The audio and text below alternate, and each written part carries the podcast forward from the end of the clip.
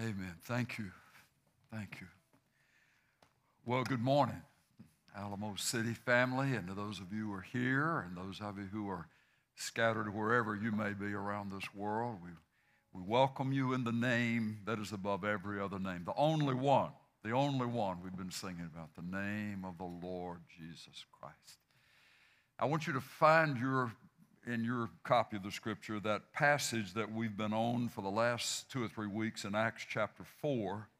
And let me just reread some of these lines from the prayer that um, Peter and John and the apostles, as they gathered together to pray, the words that they used, coming, coming out of a, a, an intense time of interrogation. They'd even, Peter and John had even been put in prison overnight, and then they had been interrogated and threatened by the same group that, that threatened, interrogated, and ultimately um, came up with the plan for Jesus to be crucified. It's the same characters, it's the same players, and now they're, they're having their turn before that tribunal. When they were released, because the man, as the scripture says, Luke reports, the man who had been healed was over more than 40 years old, and and uh, he was standing right there next to them.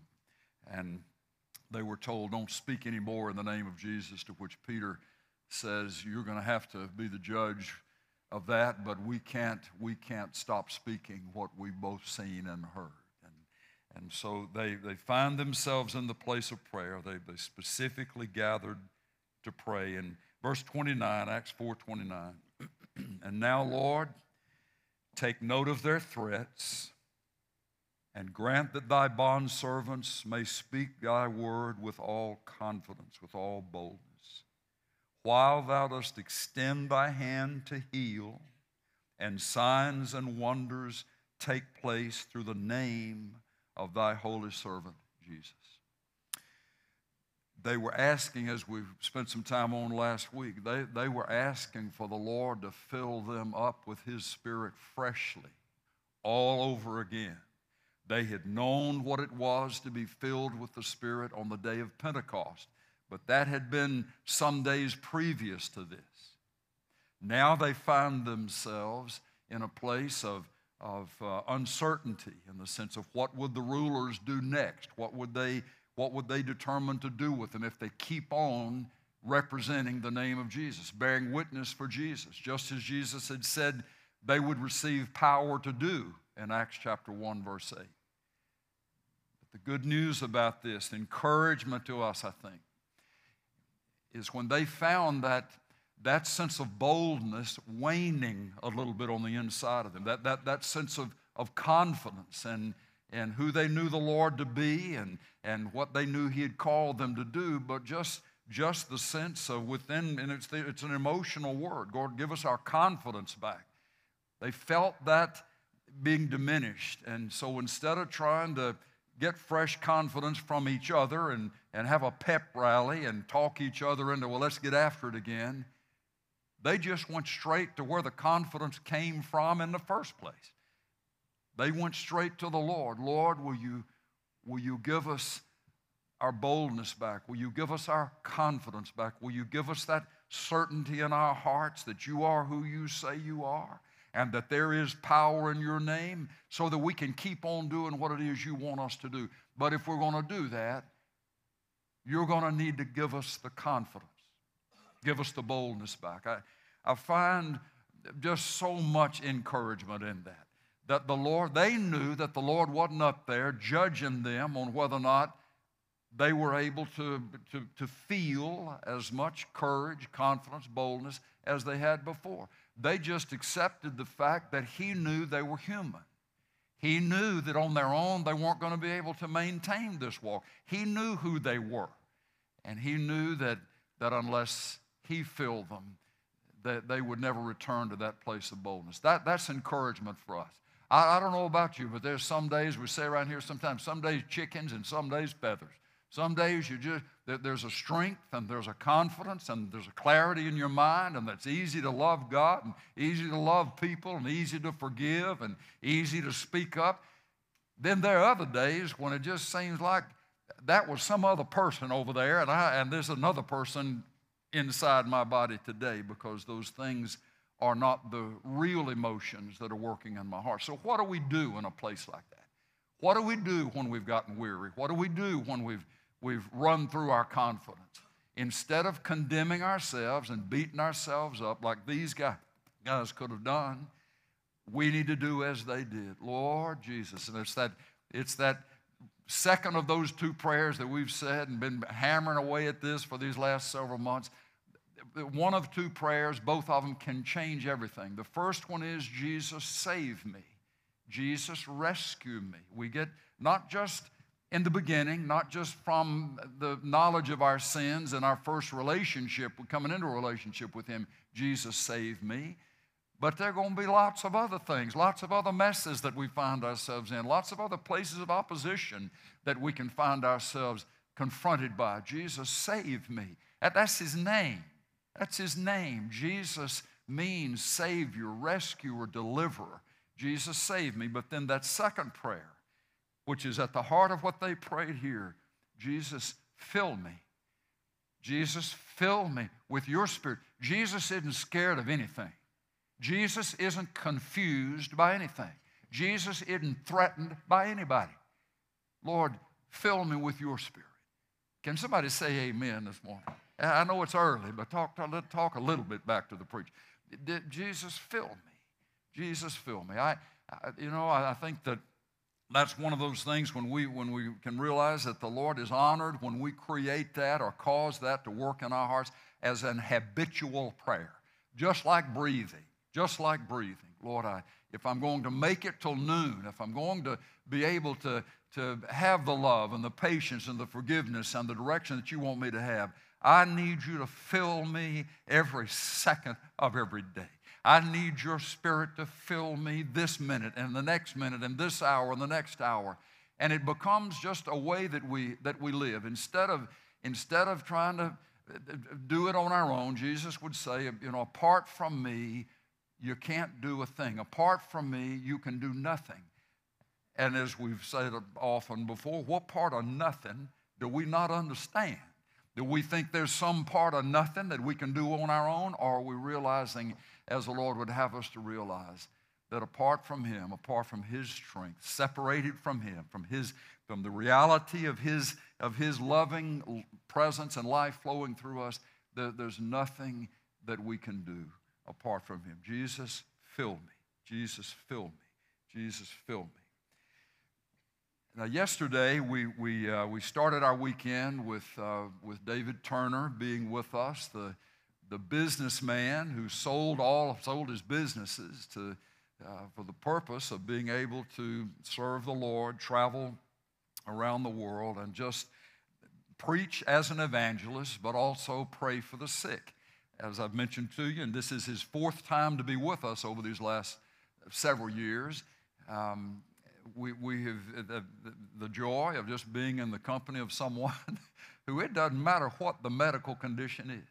It doesn't matter what the doctors have said. It doesn't matter what the prognosis may scientifically be for that particular condition. There's just a sense in his heart. The Lord puts it in his heart to be able to believe for the Lord to do in that body physically whatever it is the Lord would want to do. And um, we, we had, a, had a wonderful group of folks yesterday in the fellowship hall, and he spoke and taught on the subject of healing. And then we began, he, he just called for ones to come who had something going on in their bodies that medicine hadn't been able to fix uh, to come to be prayed for. And so one after another, after another, after another, they, they came up, and, and some of you may be in the room this morning, and and, and it would be measurable things. It would be a, a, a, neck that couldn't move properly, or shoulder that was, or knees, and different things, and pains, and and and you know some folks who don't have any pains, they think, what's the big deal about that? But if you've got a pain, or you've got a limb that doesn't work, or there's something that, that goes on that causes you to be robbed of that sense of, of, of, of, your full life, being able to fully enjoy your life. It is a big deal. So, so as we move from this service at this 9 o'clock service into the 11 o'clock in just a few minutes, and then into the time tonight when we, we will be starting at 6 o'clock this evening, and we will go until the last person who wants prayer is finished. Last time it was 1 o'clock in the morning. We were here from 6 o'clock until 1 o'clock a.m. But everybody who came, many wheelchairs, many with crutches, many with conditions that were measurable, as well as those that, that, that there were diseases or heart conditions or various kinds of conditions. Folks just coming, coming from all over San Antonio. And I want to, that invitation is extended right now, this morning, again, to all of you who are hearing this. If you can get here, for that 11 o'clock, David will be teaching. He'll pray briefly for some, but not all. But the evening service tonight at 6 o'clock will be focused primarily. That's all we'll do. There'll be a time of worship. He'll speak, and then we'll begin to pray for those with medical, physical needs, as well as emotional needs, as well as um, things where there are just broken places in the heart. Now, now I, I, just, I, just need to, I just need to establish some running room right here, and you can take it and you can leave it or, or you can embrace it. We don't care what anybody says about what Alamo City might be doing on this Sunday night. Well, are they, they're becoming this kind of church. Are they becoming, let me tell you something. If it's in this book, it's still valid. If it is still something Jesus did back then, and he then he's able to do it again. And it doesn't matter whether that, whether that necessarily is something that you feel comfortable. There were a ton of things that Jesus did that made a ton of people uncomfortable, right?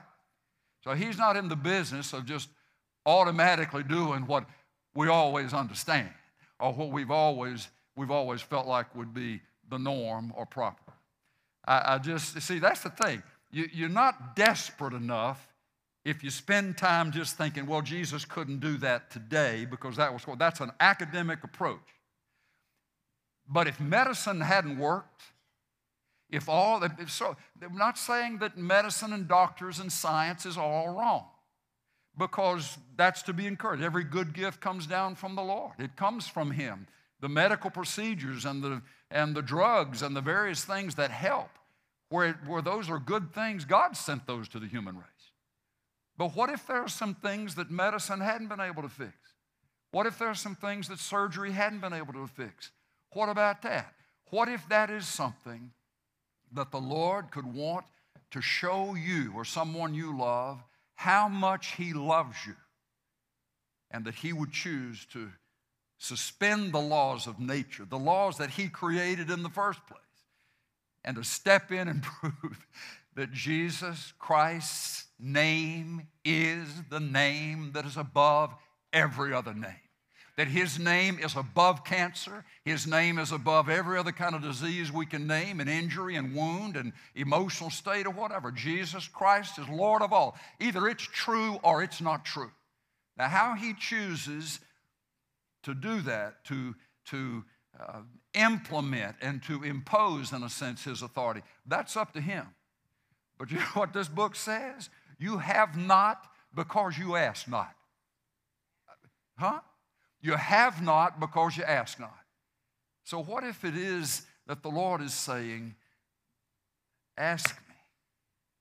Ask me. I don't want us to go to heaven and realize that there were all these things that the Lord would have given us, but we either didn't take the time or we were distracted away from it, or we just didn't really believe that He wanted to do it because we didn't ask. We never asked.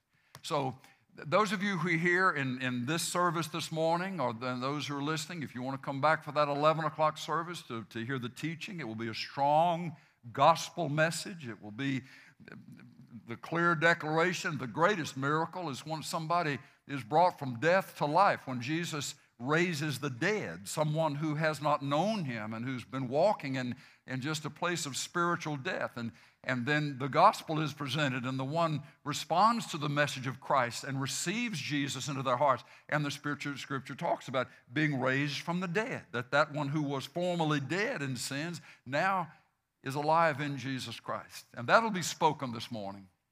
But then this evening at six o'clock, we'll spend the time in, in prayer, praying specifically for the sick, praying for the sick, praying for the sick. I, I don't know why we don't do that anymore, why that has become something that only one particular branch of the church gets to do. And the rest of us over here on this other side of the tree, we just don't ever do that because we're just we're not sure whether that would ruffle feathers or whether it's just going to be an extreme kind of thing. No, uh, and as you meet um, as you meet David Turner and hear him, you will you'll recognize this is not a dog and pony show. He he he flew in at his own expense, brought his own team here at his own expense. He's not asking for a love offering, not asking for your email address. He just kind of blows up all these these stereotypes of, well, they're just in it for money and they're just in it to be famous and be popular. He doesn't have to do this.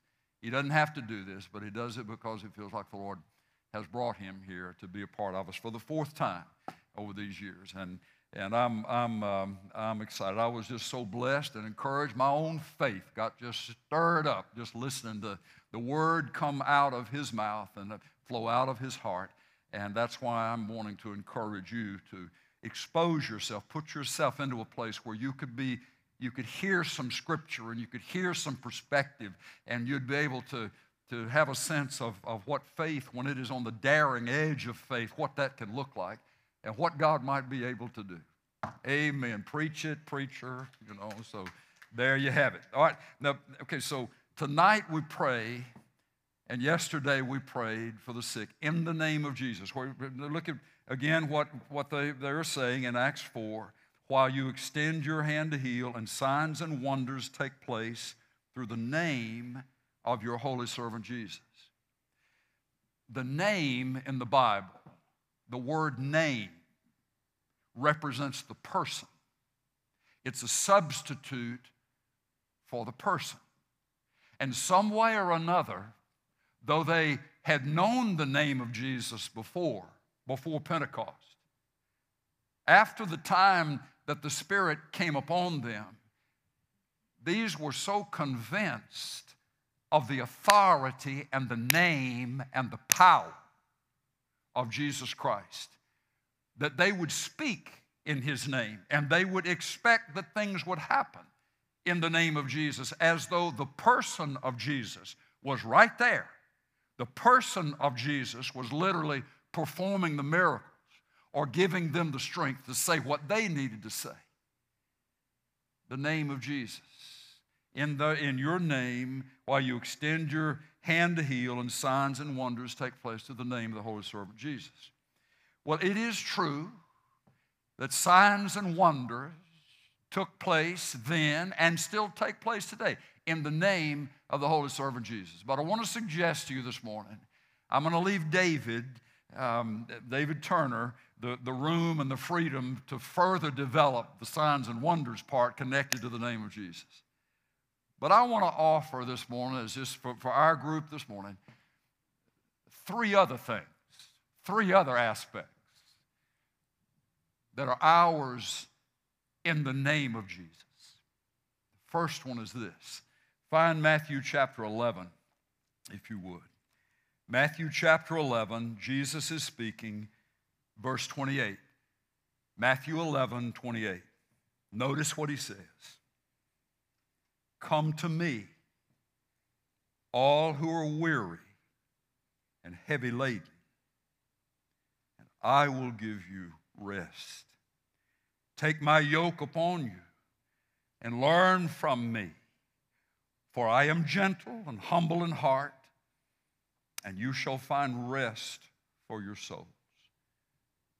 For my yoke is easy and my load is light. In the name of Jesus, in the name of Jesus, there is rest. There is rest. Come to me, all who are weary. That word literally means worn out by the minutiae of life, worn out by the chihuahua dogs that just stay on your heels, yipping and nipping and not ever letting up. Come to me, all who are worn out. Come to all, come to me, all who are weary from the unending responsibilities and necessities of life. The immediate context here was that Jesus would look out upon a very religiously motivated crowd of people or group of people. That they were working so hard to try to keep the minutiae of what had been handed down to them as laws and rules to do in order for God to be pleased with you and God not to judge you. The only problem is a whole bunch of those rules were not rules that God had come up with. They were rules that men had come up, religious people had come up, come up with. And so Jesus looks out across them, and they're, they're, they're church going people, they're religious people, they're, they're morally uh, directed people in a sense. But he just looked into their faces and he just saw them tired. You're worn out. Come to me, all who are weary and heavy laden. And that, that we've talked about this before. That's a perfect passive tense in the, in the original language, and it means something that, that happened to you back over here years earlier, earlier in your life, something that happened to you was done to you, passive in the sense that somebody else did this to you. You didn't do this to yourself. This was done to you. And the impact, the impression, the force of what happened then, the impact of it, the results of it are as real today as it was the day that it happened to you. That's the perfect, not just past tense, that something happened in the past. That's called the imperfect tense. It's something that happened here, or the aorist tense. It happened in the past. But when, the, when it's specifically and strategically the perfect tense, it means something happened, but the result of what happened is as vivid and as real and as impactful and as determining of actions today as it was when it happened back then.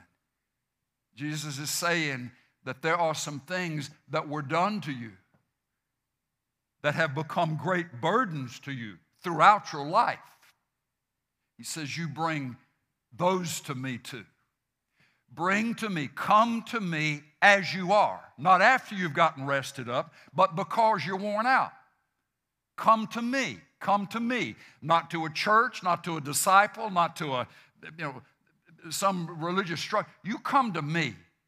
As best you, you, you come to me. Come to me, all of you who are worn out. You're slap tired, we might say. And then you're weary, you're worn out because of burdens, things that were done to you, the result of which has caused a continued sense of weight upon your life. You come to me with those things, and I will give you rest. Rest, supernatural rest in the name of Jesus Christ is ours to lay hold of, is ours to look to Him for. Lord, Lord, I'm coming to you tired. I don't want anybody to raise your hand this morning saying I'm worn out and I, or I'm heavy laden or I'm both times 50. We don't necessarily need to say that and indicate that to each other because it's just true of all of us at one time or another. So instead of us feeling like we have to just deal with that on our own, just like the disciples would sit there and think, Where am I going to get this boldness? Where am I going to get this fresh confidence? We who are weary and worn out, instead of being even more stressed with how am I going to get this rest? How am I going to get my wind back? It, it's Sunday, Monday's coming, and I'm still worn out from last week or the months before, the years before. Lord, what, what, what am I to do? Where am I to go to find that? Jesus would say, You come to me just like you are. You come to me with the things that are wearing you out and the things that have crushed you. You come to me and I will give you, I will give you, I will give you rest. In the name of Jesus, blinded eyes were open. In the name of Jesus, withered limbs were straightened out. In the name of Jesus, Lazarus was raised and others would be raised from the dead. In the name of Jesus, he promises to give the worn out rest and the broken, of the burdened down rest. So, Lord, help me to remember that I have permission to come to you. In fact, it's a command. He's saying this is what you need to do to find rest, to find rest. So I offer that. Not only does he heal, not only are the signs and wonders physical medical miracles, but there's another something that he offers to his own that we're not going to be able to get from anywhere else. He offers this deep rest for a deep tired in the name of Jesus. Amen. Amen. Go there, go there, go there. There's some, if you ever know what it is to have, have some kind of a tired, a weariness, that you can take a two hour nap and still wake up worn out when you get through. Or go on a vacation, just feel if I can, if I can break the, the, the cycle, break the settings here, and just get away. And to some degree, those things help. Something, most spiritual thing we can do is take a good nap or to, or to take a break and go somewhere. But there are other types of weariness there are other types of fatigue that only the Lord Jesus, by His Spirit, has the ability to release us from. You know what the, the root meaning of the word um, that he's speaking about here? Come to all who are weary and, and heavy laden, and I will give you rest. The meaning for rest, the root meaning for rest, is the word permission. You come to me all who are weary and heavy laden, and I give you permission. Permission for what? Permission to lay the burden down, to lay it at His feet. Permission to get out from under the sense that this, the responsibility for the correct solution, for the right conclusion, for the ultimate end of this is all on me. Instead, he's saying, You come to me, all who are weary and heavy laden, and I give you permission to turn it all over to me. And there's never been a burden too heavy for him to carry. There's never been a problem too complicated for him to solve. There's never been a need too great for him to more than abundantly meet the supply for. Come to me, all who are weary and heavy laden, and I'll give you rest. In the name of Jesus, rest. In the name of Jesus, there is rest. Second thing I would offer this morning, in addition to the signs and wonders in the name of Jesus, John chapter 7, verse 37. Jesus speaks these words. Again, he's looking out across a very religious crowd. On, the, on verse 37, it begins in this way Now, on the last day, the great day of the feast, Jesus stood and cried out, saying, if any man is thirsty, let him come to me and drink. He who believes in me, as the scripture says, from his innermost being shall flow rivers of living water. But this he spoke of the Spirit, whom those who had believed in him were to receive. For the Spirit was not yet given because Jesus was not yet glorified. Jesus has been glorified. The Spirit now has been given since that day of Pentecost, available to, to all of the children of God through Christ. Lord, fill me with your Spirit. And one dimension of that is in the name of Jesus, there is refreshing. There are seasons of refreshing in the presence of the Lord, as Acts 3 would talk about. If anybody's thirsty, if anybody's thirsty, if anybody's thirsty, let him come to me or let her come to me and drink. For out of his innermost being, out of her innermost being, shall flow rivers of living water. Now, folks, that, that's, one of those, that's one of those things that, that, that we need to ask the Lord to refresh in our hearts whenever we find ourselves in a spell. It can seem like a spiritual drought or, or, or, a spiritual season of being down and maybe discouraged, or, or, it seems as if life has become just real boring and, and, and predictable, and, and we, we, we wonder if, if we've lost something in our walk with the Lord. What happened to the adventure? What happened to the abandoned kind of faith, the reckless kind of faith? Lord, if, you, if you're telling me to go for it, then I will go for it. And you said go, and you didn't say anything about having been able to come back, you know? Give me that kind of faith again, a season of refreshing. I just I believe this is something that's very important for us in the in the day-to-day living. The Lord knows when we need a season of refreshing.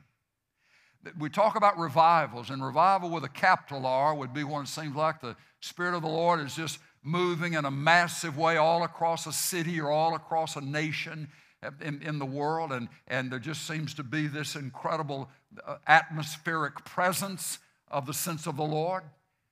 That, that happens from time to time. We pray that the Lord will pour out His spirit of revival upon our nation in particular. But there are personal revivals. There's revival with a little r. It's when the Lord knows that you need to be refreshed, that you've become thirsty. But with the problem there is, Jesus is saying, you, and the assumption is, you can go to a lot of different places to try to satisfy your thirst. And they can be spots and places and people and things that don't do anything to satisfy the thirst. Look what he says he does in the place of a thirst. Not only does he satisfy the thirst, but he causes there to be an artesian well of spiritual water, rivers of living water, not that you have to go to and find and put your cup under the spigot. But the rivers of living water, he says he desires to turn on and cause to flow from the inside of you out.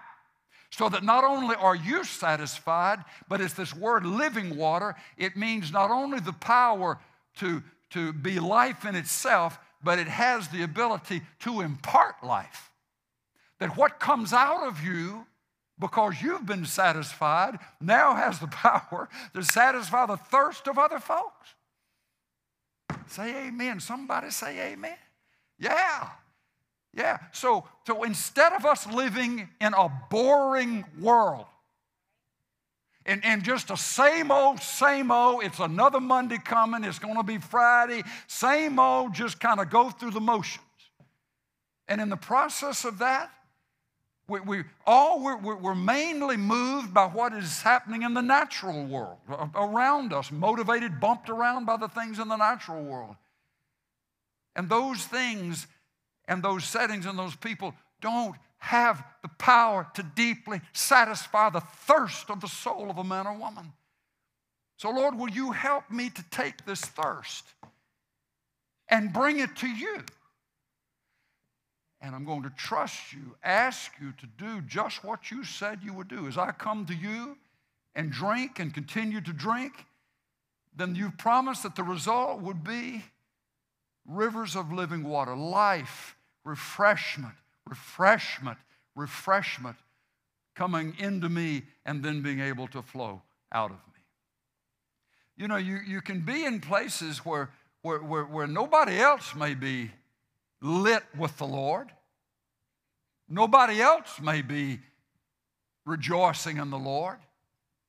But that doesn't mean that you have to sink down to the level of everything and everybody else around you. Even though it may be a Christian group, it may be folks who know the Bible and sing the songs.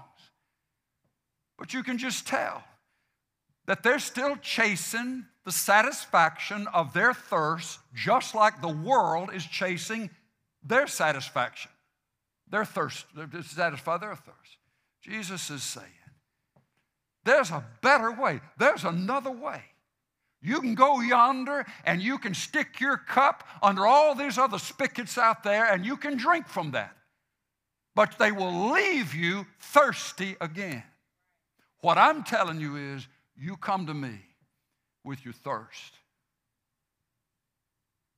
And I will cause there to rise up within you not just one cupful, not just one gallon jug full, but rivers of living water. Some would say, I hear that, but preacher, I don't know what in the world you're talking about. I ain't got a clue. That's why for the last umpteen days and Sundays and weeks, we've been on it and on it and on it and on it again. This is tied to what it means for you to experience the filling of the Holy Spirit. Lord, fill me with your spirit. I, you can look at that verse and say, I read it, but I've never experienced that. I read it and I don't even know what that means. It's tied to, directly tied to, the release of the Spirit of Jesus into you and flowing through you, not for the purpose of saving you from sins. We, we have to have the Spirit working in us to open our eyes to Jesus and to awaken saving faith.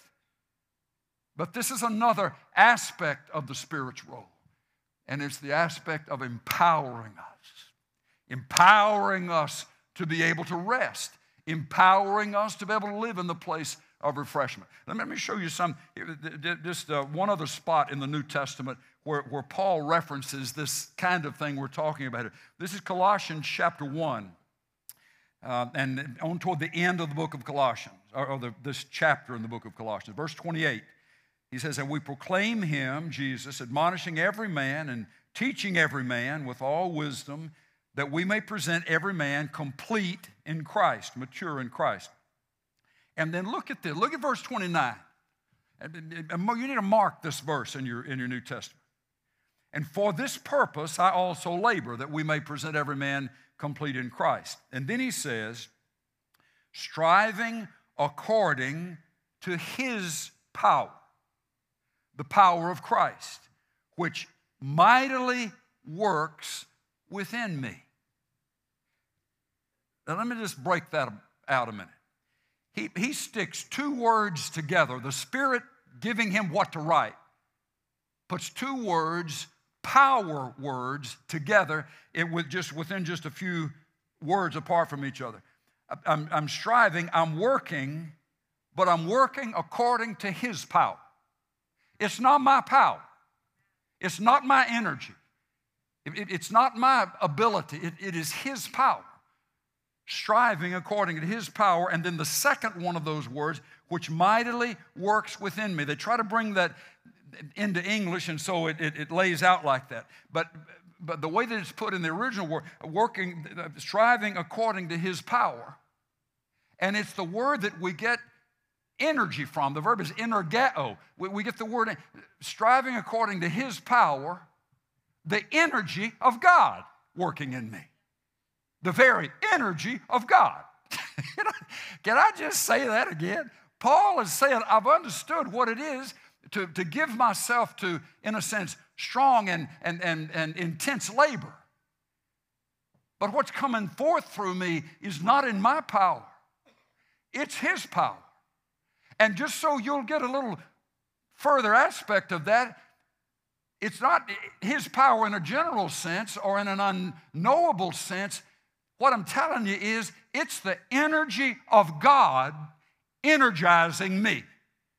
So I don't, I'm not having to do this on my own and, and, and try to generate it on my own. It is the energy of God alive in me. It is the energy of God exerting power in me. Lord, show us that.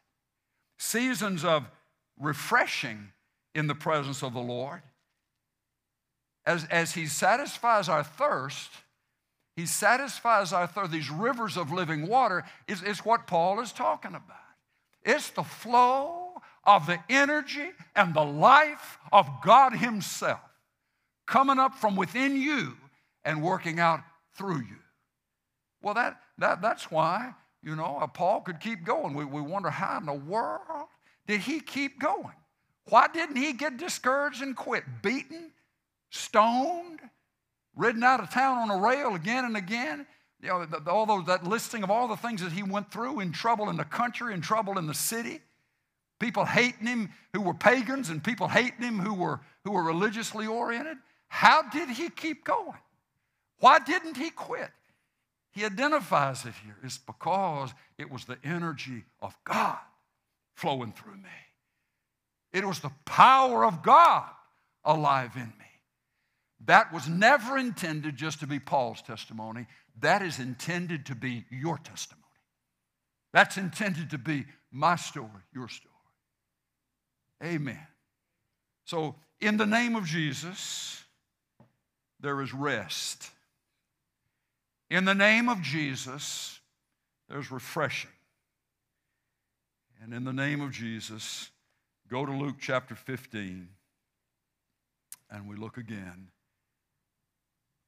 that there is rescue, there is restoration, there is restoration in the name of Jesus. Now, David has come, David Turner has come with a sense, and he hinted at it yesterday, that he believed that a word that the Lord's put on his heart for Alamo City and for San Antonio as he comes to speak to us this weekend is the word restoration.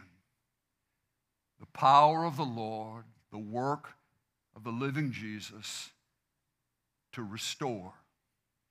To restore. I, I want to encourage you to tune in to this next service um, as you're able to and, and uh, hear, hear that word. But we, we, find, we, find the theme of that in, in Luke 15, and, and this is just one of the greatest sections in all the scripture. We, you know, you, you look at the ones who were in the room when Jesus was telling these stories, was divided house, tax gatherer and sinners, that group, and then the religious crowd, the Pharisees, the ones that, um, you know, you poke them and scripture came out.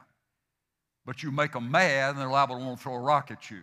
They, they, they had all the Bible, they were just mean as snakes. I mean, that's something how the scripture, you can, you can study the Bible, study the Bible, and end up being judgmental and narrow minded and mean.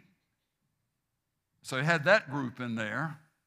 They were the ones that just didn't like Jesus at all because of his compassion for ones who were broken, ones who were having a hard time with life. Either they were sick or, or morally they just made some, some choices that, that the Pharisees, how, how, how could you even be in the same room with these tax gatherers and sinners? As we've said before, you pick out, you pick out what is to you the most morally despicable lifestyle and the most morally despicable to you profession.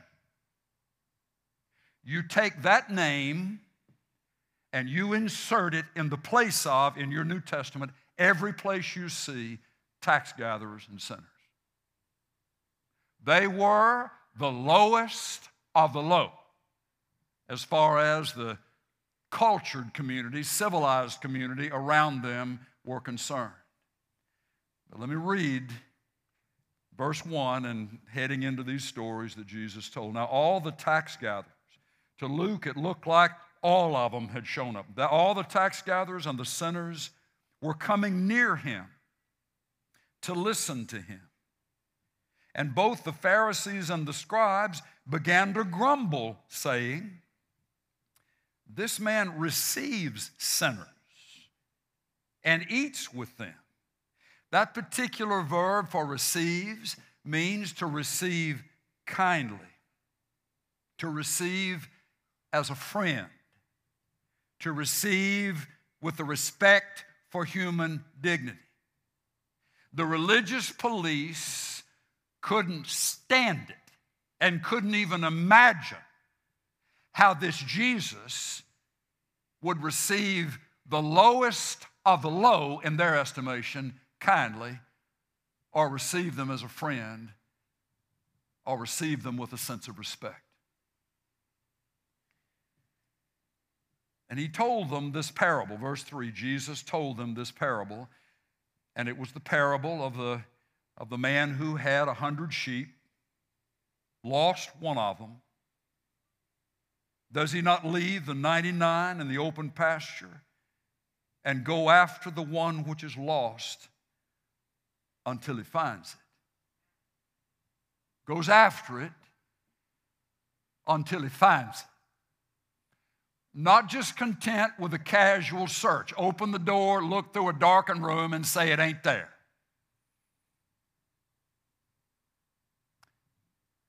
but to look for the sheep until he finds the sheep. And then he gathers everybody together, puts the sheep on his shoulders, and rejoicing, and then invites all his friends to celebrate.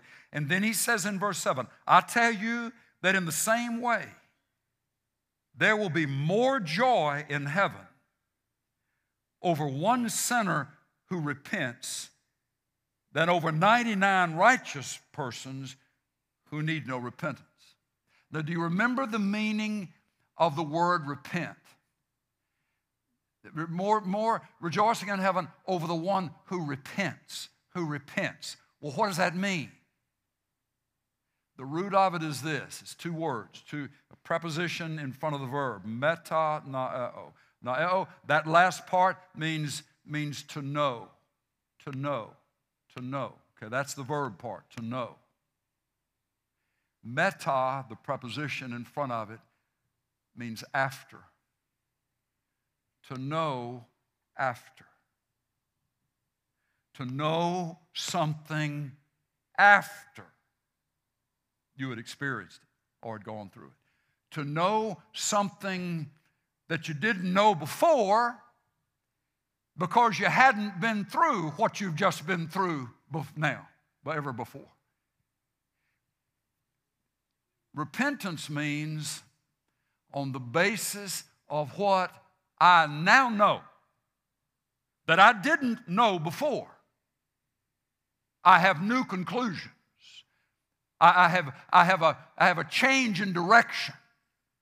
I, I can't stay where I was because I have new knowledge now on the basis of what I've been through. The idea being that sheep knows now what it is to be lost. That sheep knows now what it is to be helplessly, dangerously away from the flock. But the shepherd came. The shepherd came and rescued the sheep, carries the sheep back home. And the, and the idea being people sheep can respond to the shepherd's rescue because they now know some things that they didn't know before. You, you, check your own life out. Go, go back through your own life. Why, why did you do some of the stupid stuff that you've done or we've done in our, in our past? That, that we see now, it was a stupid choice. We can see now that that was going to be hurtful. But at the time, we didn't know that it would hurt us. We'd heard other people say it was wrong, it'll hurt you. But it wasn't until we bloodied our nose, it wasn't until we, we, we strained our knee or something happened and we were hurt in the process that we came to the conclusion you live out there, you live that way, and it'll kill you. You, you stay in that place and it'll destroy you. The ones who can speak with the greatest conviction about those kinds of things regarding the far country are the ones who have been to the far country and by the grace of God, miraculously in His rescue, have survived the far country. In Jesus, in the name of Jesus, there is rescue. That he's saying that the shepherd didn't stay just with the 99. They were safe. They were protected. But his heart went out for the one that wasn't safe, that wasn't being protected. and he went after the heart of Jesus. He's the rescuer, he's the restorer. Now, I know I'm, I'm, I'm maybe preaching to the choir here a minute, but you know, folks, the truth can be that in our lives and in, the, in the, some of the choices that we, we, we, can, we can, if we're not careful, find ourselves having strayed a long way away. Maybe some secret part of your life. So some part that, that, that nobody knows, you think, but heaven knows. It, it's in, it, it just lit up in heaven, everything. everything that we're doing, saying, thinking, places we go, people we hang with, all of that is, in, is known as clearly to God as, as, as anything and more that would be in broad daylight here. But we can fool ourselves into thinking if I'm not getting caught, if people don't know about it, people don't see it, then I can go there. I can do that. I can be that. Only to find that sense of loss rising up in our hearts. As, as David David would say in Psalm 51 Lord, don't take your Holy Spirit from me. Against thee and thee only I've sinned and done what is wrong in your sight. We, we begin to wake up and we realize that, that that lie we've been believing that darkness is better than light begins to have an effect on us. And we can wonder Am I so far off? Am I so far away that even God couldn't love me or want me back? The good news here is Jesus, in the name of Jesus, there is rescue. In the name of Jesus, there is restoration. And he talks about, he sets this up in juxtaposition. You got the ones who need to repent, and then in their thinking, the ones who don't need to repent, the, the, the, the, scribes and the Pharisees. And Jesus just really clearly says, with knowing how they're hearing this, he's saying there's more joy in heaven when somebody who's been away from God comes back to God. More joy for that to happen than over these 99 that don't need to necessarily be rescued. Heaven's heart is to rescue. Heaven's heart is to restore. Heaven's heart is to go on the search and find the broken and the wayward and the wandering and even the rebel and bring them home. Oh, listen. The old part of you is never going to change until you leave it in the grave and end up in the presence of the Lord. Everything we were ever capable of doing before we came to know Jesus, we are still capable of doing since we have come to know Jesus. He will say in Galatians, Paul will say in Galatians 5 that the Spirit wars against the flesh. The flesh is the old you. The Spirit is the new you with Jesus alive in you. But he says the two war against each other. Uh, they, they, they, they're not headed in the same direction. And it's possible that a child of God, a Christian, someone born again, could find themselves drifting away, willfully choosing to go away, exploring some other stuff. But they're out there, only to wake up one day to say, Lord, this isn't where I want to be. This isn't, I don't want this secret life anymore. What do I do? In the name of Jesus, there is rescue. In the name of Jesus, there is restoration. Jesus, rescue me. Jesus, rescue me.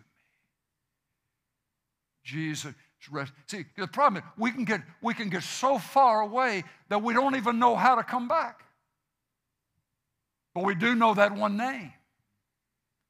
That name that is above every name. That name, that name of the one who is the friend of sinners. That one who in Isaiah 55 says, Let the wicked man turn around and come back. Let the one who has forsaken the Lord come back to the Lord because he will abundantly pardon. That's the context for the next lines that we often quote, where the Lord says, For my ways are higher than your ways. My ways are above your ways. The context for his ways being above us is his ability to forgive. It's how he forgives. The wicked man, the way that the Lord forgives a wicked man or a wicked woman or someone lost in sin, the way that the Lord does that is off the charts as far as how we would figure mercy and forgiveness and restoration ought to be done. In the name of Jesus, signs and wonders, but also in the name of Jesus, there is rest. And in the name of Jesus, there is refreshing. And in the name of Jesus, there is rescue. there is rescue. Amen? Now that, that's, our, that's our message to our own hearts, but that's our message to this world. That's the good news we bring in the person of Christ. And may we, may we be bold and may we be abundant in sharing that message, speaking that, living that message through our lives. Lord, thank you, thank you, thank you for reminding us of the authority that is in your name to bring rest to our weary souls. The power that is in your name to bring refreshing to our dry hearts. Thank you, Lord, for reminding us of the goodness, the deep mercy of your heart to rescue us, to bring rescue, to bring restoration to our souls, to our lives, to our families,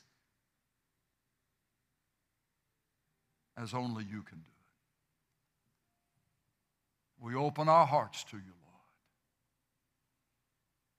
And we pray that you will press these wonderful truths of who you are to us and remind us of these truths of who you are when we need to be reminded of them, even this very hour. In Jesus' name, amen and amen and amen.